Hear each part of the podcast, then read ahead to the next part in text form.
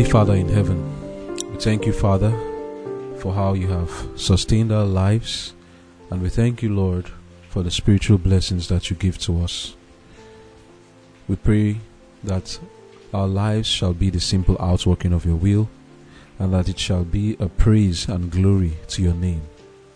We want to be proper representatives of you on this earth, and we pray that you will help us that the study we are going to have today shall be a means to help us better represent you on the earth. We pray, Lord, that our defects in character shall be remedied through this study. Grant to us, therefore, of your Spirit, because we cannot understand your word without your Spirit. Help us to rightly divide your, the word of truth and put your words in my mouth. In Jesus' name I've prayed. Amen.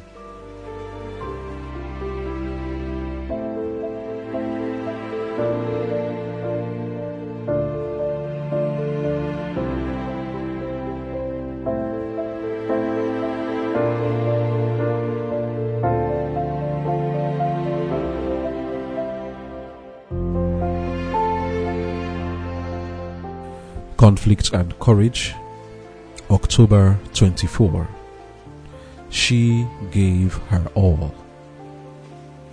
Believe me, this poor widow has put in more than all the others, for they have all put in what they can easily afford, but she, in her poverty, who needs so much, has given away everything, her whole living. Mark chapter 12, verse 43 and 44. Jesus was in the court where were the treasure chests, and he watched those who came to deposit their gifts. Many of the rich brought large sums, which they presented with great ostentation. Jesus looked upon them sadly, but made no comment on their liberal offerings. Presently his countenance lighted as he saw a poor widow approach hesitatingly, as though fearful of being observed. Watching her opportunity, she hurriedly threw in her two mites and turned to hasten away. But in doing this, she caught the eye of Jesus, which was fastened earnestly upon her. The Saviour called his disciples to him and bade them mark the widow's poverty. Then his words of commendation fell upon her. Tears of joy filled her eyes as she felt that her act was understood and appreciated. Jesus understood her motive. She believed the service of the temple to be of God's appointment, and she was anxious to do her utmost to sustain it. She did what she could, and her act was to be a monument to her memory through all time and her joy in eternity. Her heart went with her gift. Its value was estimated not by the worth of the coin, but by the love to God and the interest in His work that had prompted the deed. The rich bestowed from their abundance, many of them to be seen and honored by men. Their large donations had deprived them of no comforts or even luxury. They had required no sacrifice and could not be compared in value with the widow's mite. Her example of self sacrifice has acted and reacted upon thousands of hearts in every land and in every age. It has appealed to both the rich and the poor, and their offerings have swelled the value of her gifts. God's blessing upon the widow's mite has made it the source of great results. So, with every gift bestowed and every act performed, with a sincere desire for God's glory. It is linked with the purposes of omnipotence. Its results for good no man can measure. Amen.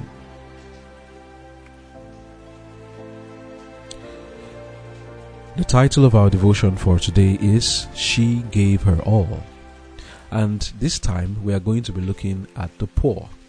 Though in our previous devotion we still looked a bit um, on the contrast between the rich and the poor, but we'll do that more today, looking at poverty versus wealth. The focus of this devotion is a certain widow who we do not know her name even now, but God knows who this person is. And the example that Jesus singled out of this woman is what we are going to be looking at. Looking at the Bible now, Mark chapter 12, from verse 41 to 44, it says, And Jesus sat over against the treasury, and beheld how the people cast money into the treasury, and many that were rich cast in much. And there came a certain poor widow, and she, she threw in two mites, which make a farthing. And he called unto his unto him his disciples, and said unto them, Verily I say unto you, that this poor widow hath cast more in than all they which have cast into the treasury. For all they did cast in of their abundance, but she of her want did cast in all that she had, even all her living. Amen.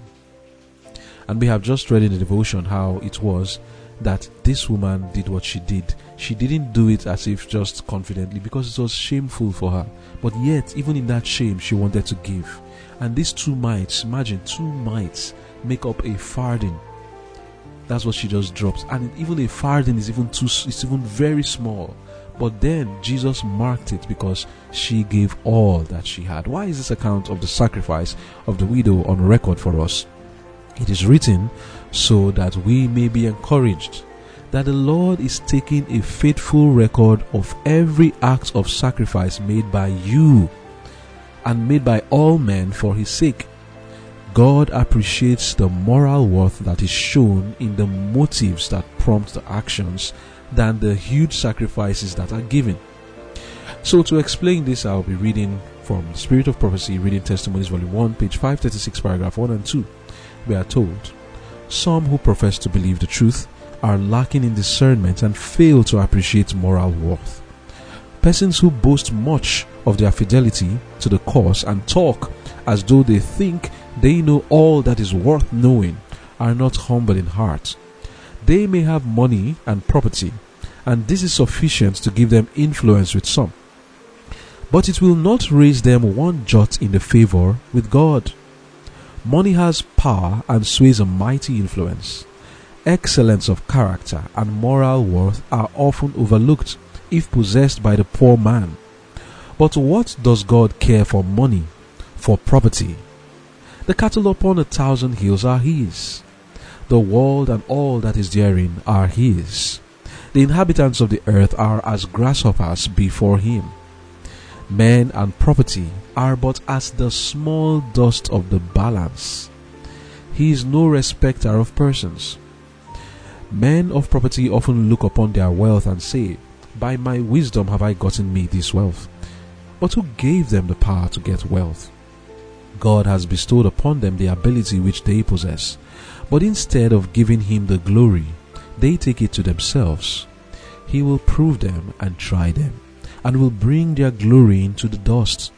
He will remove their strength and scatter their possessions. Instead of a blessing, they will realize a curse.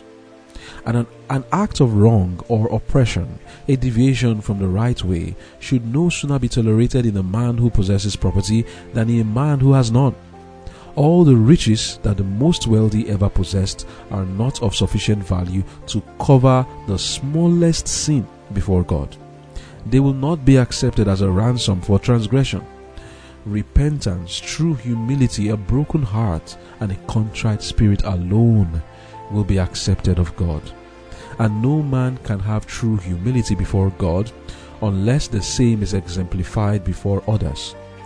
Nothing less than repentance, confession, and forsaking of sin is acceptable to God. Amen. End of quote it reminds me what we just read now reminds me of the devotion that we had yesterday but today the lord is pointing our attention to how we value moral worth all those people were dropping their huge sums of money and jesus did not commend any of them but not until a woman came and dropped two farthings a widow was it the farthing that jesus was appreciating no it was her character which showed by her dropping of that two farthings which make a mite. That was what Jesus was pointing to. And what was the character there? It was a character of sacrifice for the Lord. It was a character of giving all for Him. That is the lesson. Jesus pointed to the moral worth of that woman in that she gave her all. And that's the lesson for us, as opposed to one who doesn't give their all. The rich, like we have read just now, who are men of property sometimes look down on the poor and feel like, oh, if you were hardworking as myself, you would be in a better situation. Do you understand that God said the poor will always be among us? There are some people who we have studied in previous devotions are the worthy poor. They are not poor because they are not hardworking. They are not poor because they don't have the skills, but that's just how it is. God has put them there and there's nothing they can do about it. But then, even those who are rich should always remember that God is the one who gave them the power to make wealth. So let us look at a contrast between the rich and the poor now. Still in Testimonies Volume 1, this time page 537, paragraph 2 and downward, we are told, I was shown that many who profess to be Sabbath keepers so love the world and the things that are in the world that they have been corrupted by its spirit and influence. The divine has disappeared from their characters and the satanic has crept in, transforming them to serve the purposes of Satan to be instruments of unrighteousness. Then, in contrast to these, with these men, I was shown the industrious, honest poor men who stand ready to help those who need help, who would rather suffer themselves to be disadvantaged by their wealthy brethren than to manifest so close and acquisitive a spirit as they manifest men who esteem a clear conscience and right, even in little things of greater value than riches. They are so ready to help others, so willing to do all the good in their power, that they do not amass wealth. Their earthly possessions do not increase. If there is a benevolent object to call forth means or labor, they are the first to be interested in and respond to it, and frequently do far beyond their real ability and thus deny themselves some needed good to carry out their benevolent purposes. Because these men can boast of but little earthly treasure, they may be looked upon as deficient in ability, in judgment, and in wisdom.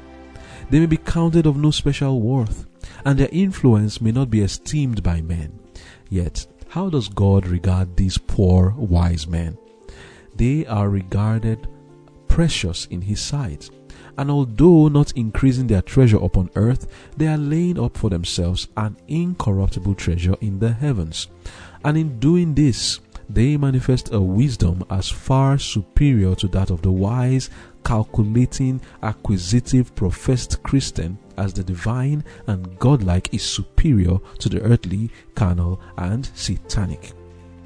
It is moral worth that God values.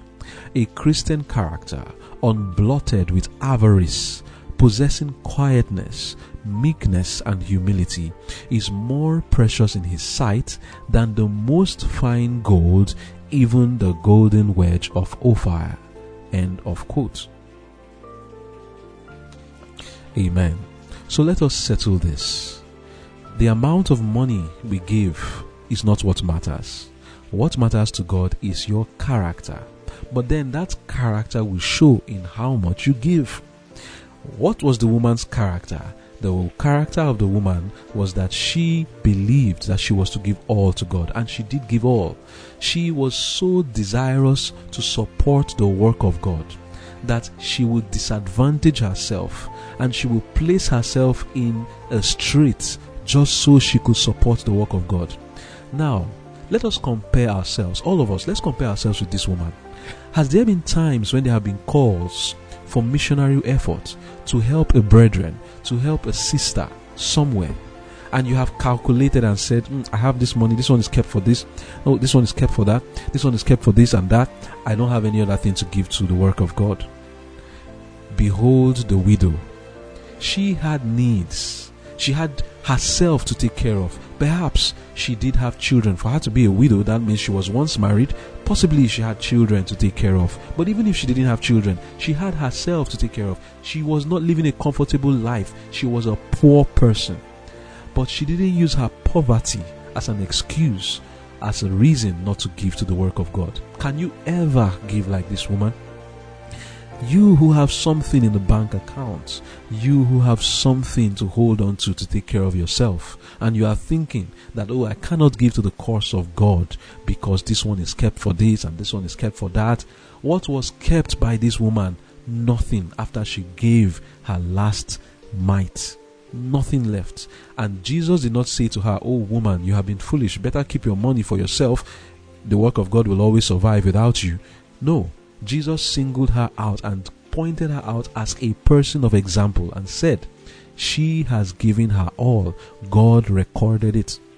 How much have you given for the work of God? Some of us think, oh, we are just being good businessmen. And then we say, oh, what are you doing about the, about the work of God? Are you sure you need this? Are you sure you need that? Oh, people are not planning very well. I'm not giving you any money. That's how some people behave and they justify their penurious, covetous, selfish spirit. When was the last time you sponsored the good work of God? When was the last time you gave for something that was a holy, worthy purpose? Now, I understand sometimes that some people withhold because, of course, it's not everything that is called the work of God. But when you are convinced in your heart that this work that is being done is something that will further the gospel. That is something that, like this woman, is building the temple of the Lord. The woman believed that that money needed to sustain the temple was necessary. This was not a tithe or offering that she was giving. This was this was not a tithe or I mean the regular offering. This was just something given not just to the, the required one that the Lord has said, oh, we must give our tithe and offering. This was from her own free will, free will offering, because she saw a need. This need could have been satisfied by the rich men. They didn't need her mite, but she wanted to be a part of it. Those two mites that she dropped that made a farthing, was it needed? Would it have added anything to the building of the temple? Well, it would have added, but how much? As far as financial value goes, very little. But as far as moral worth goes, it will add a huge foundation into the building of that temple. Today, there is work to do. Even if you feel that there are people who's taking care of it already, they've given enough. Yes, it is true. But the reason, we need to reason it from this woman's perspective. She wanted to be a part of it, even if her money was not needed.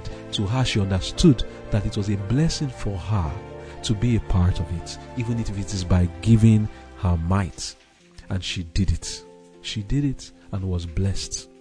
But then Jesus points to this woman as a means to show the poor what they can do, even if they are not as wealthy as some of their brethren. As far as this widow can give, none is excused. This was not a woman's mite or a poor man's mite, but a poor widow's mite. She had cares that were on her. She had to care for herself, like I've said earlier. Another thing to note is that she did not give because there was a special call for an evangelism or church building or certain work to do that was special. She gave out of a sense of a duty to give. She gave out of appreciation for God who had spared her life. And of course, she gave to sustain the temple, not necessarily to build it now. She gave out of a spirit of gratitude towards her Maker. And what did she give? You may call it mite, but no, she gave everything.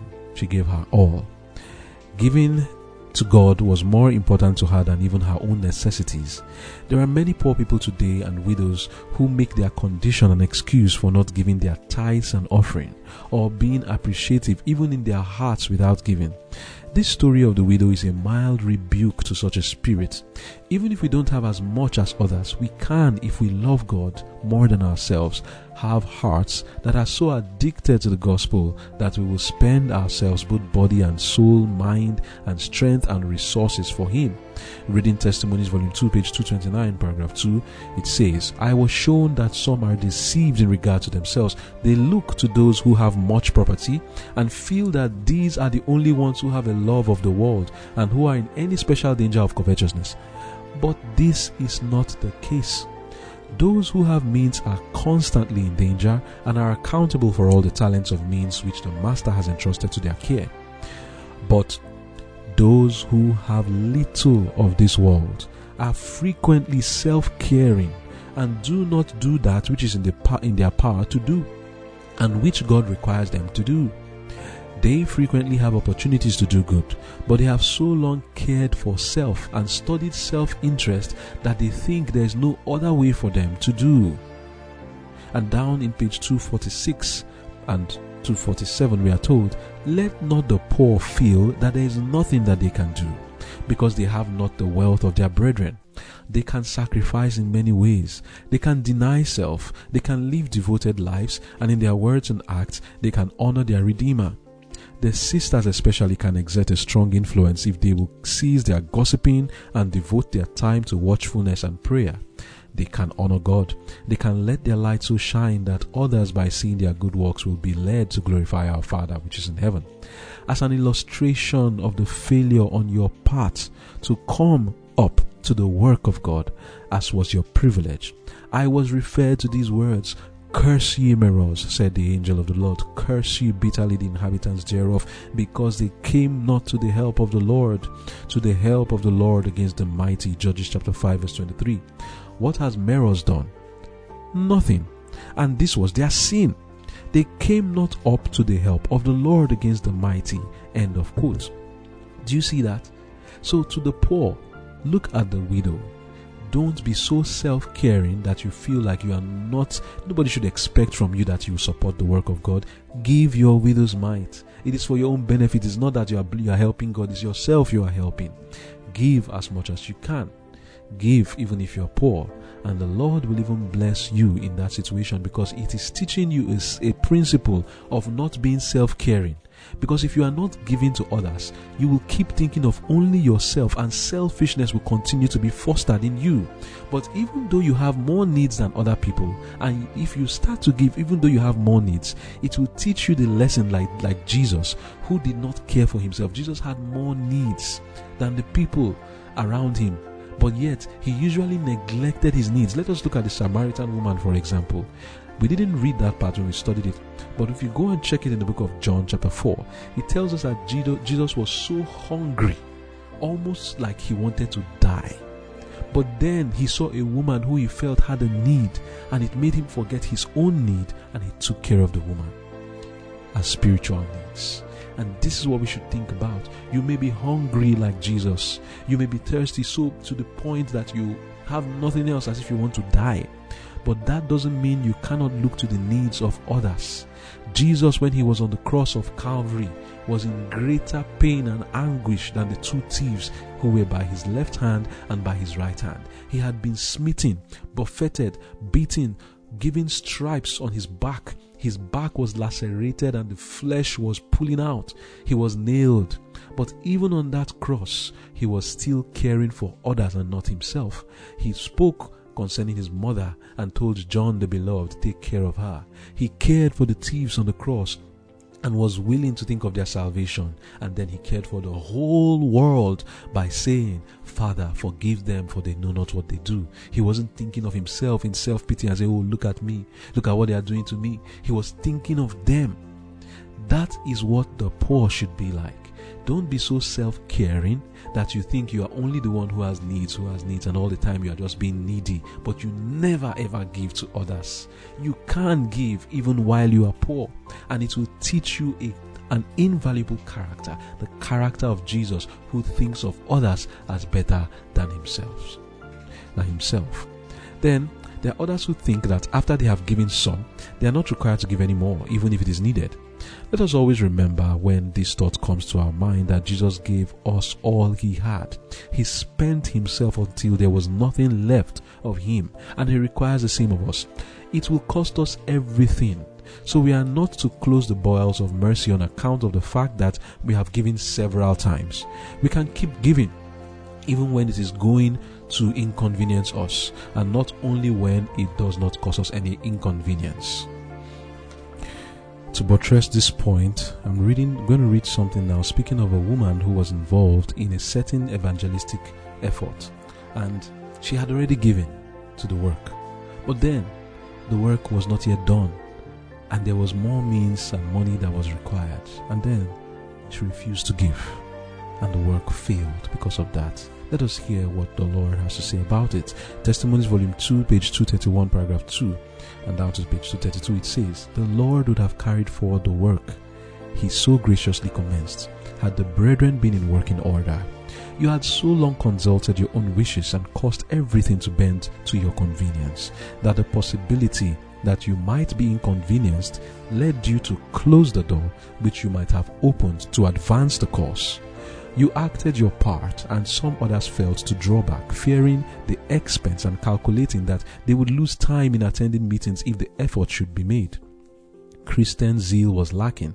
A world was before us lying in wickedness, exposed to the wrath of God, and poor souls were held by the prince of darkness. And yet, those who ought to be awake and engaged in the noblest of all enterprises, the salvation of perishing souls, had no interest enough to call into action every means they could employ to hedge up the path to destruction and to turn to, to turn the footsteps of the faltering ones into the path of eternal life. Eternal life should engage the deepest interest of every Christian to be a co worker with Christ and the heavenly angels in the great plan of salvation. What work can bear any comparison with this? From every soul saved, there comes to God a revenue of glory to be reflected upon the one saved and also upon the one instrumental in his salvation. End of quote. And I say, Amen. So let us not withhold, even if it's calling for more means from us that would inconvenience us. We should also remember that the money in our hands was given to us for a purpose, which is to fulfill the covenant, to bring about righteousness and holiness. So when spending to that end, let us not hold back spend in a judicious and wise way for anything that will help us and others to be in the kingdom of God. Spend on the food, spend on the house, spend on the clothing, Spend on the tracts, the gadgets, the website, the books, the equipment, the evangelism, as far as it is helping to fulfill the covenant. It is no inconvenience. Spend also because God has promised a rich reward for those who do this because they are laying up treasure for themselves in heaven like this widow. And this is the best financial security anyone can have. Again, Jesus will use this widow to teach us that while he does understand the trying condition which we find ourselves, the cares of this life and our lack is not sufficient reason for us to withhold not just the tithes but also the offerings. I know this may sound insensitive, but consider that God has also made promises in His Word on how He will certainly take care of the righteous and bless them, and that they will not lack the necessary things. So, what we need is to exercise faith in God and not allow our condition, either of poverty or of lack, to be an excuse to stop us from giving. When we consider that this woman who was so poor gave, it is a huge encouragement indeed. She didn't think that it was enough that she was not complaining or murmuring about her poor condition, which would have been a praiseworthy act, but she went further than refraining from murmuring. She gave to God. This is like the case of the widow of Sarepta who gave to Elijah. She considered him more important than herself, and she was blessed for it. It is for this reason that Jesus said in the book of Matthew 10, verse 40 to 42, He that receiveth you receiveth me, and he that receiveth me receiveth him that sent me. He that receiveth a prophet in the name of a prophet shall receive a prophet's reward, and he that receiveth a righteous man in the name of a righteous man shall receive a righteous man's reward. And whosoever shall give to drink unto one of these little ones a cup of cold water only in the name of a disciple, verily I say unto you, he shall in no wise lose his reward. Amen. You see, the sacrifice made by the widow was done in the form of money, but others make sacrifices that are not financial or monetary in value. We need to learn from this lesson that we can be comforted to know that the Lord not does not only highly appreciate this, but will also reward according to your works. He does not see things as men sees it, and He will reward us. There's something we read when we were looking at the, the devotion on Elisha, which I would like to read again. It is from Christ Object Lessons, page 403 down to 404, explaining to us how God views these things. It says, There are many who have given themselves to Christ yet who see no opportunity of doing a large work or making great sacrifices in His service. These may find comfort in the thought that it is not necessarily the martyr's self surrender which is most acceptable to God. It may not be the missionary who has daily faced danger and death that stands highest in heaven's records. The Christian who is such in his private life, in the daily surrender of self, in sincerity of purpose and purity of thought, in meekness under provocation, in faith and piety, in fidelity, in that which is least, the one who in the home life represents the character of Christ. Such a one may, in the sight of God, be more precious than even the world renowned missionary or martyr. Oh, how different are the standards by which God and men measure character. God sees many temptations resisted of which the world and even near friends never know. Temptations in the home, in the heart. He sees the soul's humility in view of its own weakness, the sincere repentance over even a thought that is evil. He sees the wholehearted devotion to his service. He has noted the hours of hard battle with self, battle that won the victory. All these God and his angels know. A book of remembrance is written before him for them that fear the Lord and that think upon his name. Not in our learning, not in our position, and I'll add, not in our huge offerings. And I'll continue now, not in our numbers or entrusted talents, not in the will of man is to be found the secret of success. Feeling our inefficiency, we are to contemplate Christ, and through Him who is the strength of all strength, the thought of all thought, the willing and obedient will gain victory after victory. And however short our service or humble our work, if in simple faith we follow Christ, we shall not be disappointed of the reward. That which even the greatest and wisest cannot earn, the weakest and most humble may receive. Heaven's golden gate opens not to the self exalted, it is not lifted up to the proud in spirit, but the everlasting portals will open wide to the trembling touch of a little child. Blessed will be the recompense of grace to those who have wrought for God in the simplicity of faith and love. End of quote. And in conclusion, I want to encourage you again with another one. For those who feel like I cannot give as much money as the rich, or those who feel I don't have as much talents as this sister or brother, I wish I had it. Don't worry, God is not requiring of you more than what you have. Testimonies, volume 2, page 245 says, None need mourn that they cannot glorify God by talents He never gave them, and for which they are not responsible. They need not say, If I was in another's position in life, I would do a great amount of good with my capital. God requires no more of them than to improve upon what they have as stewards of His grace.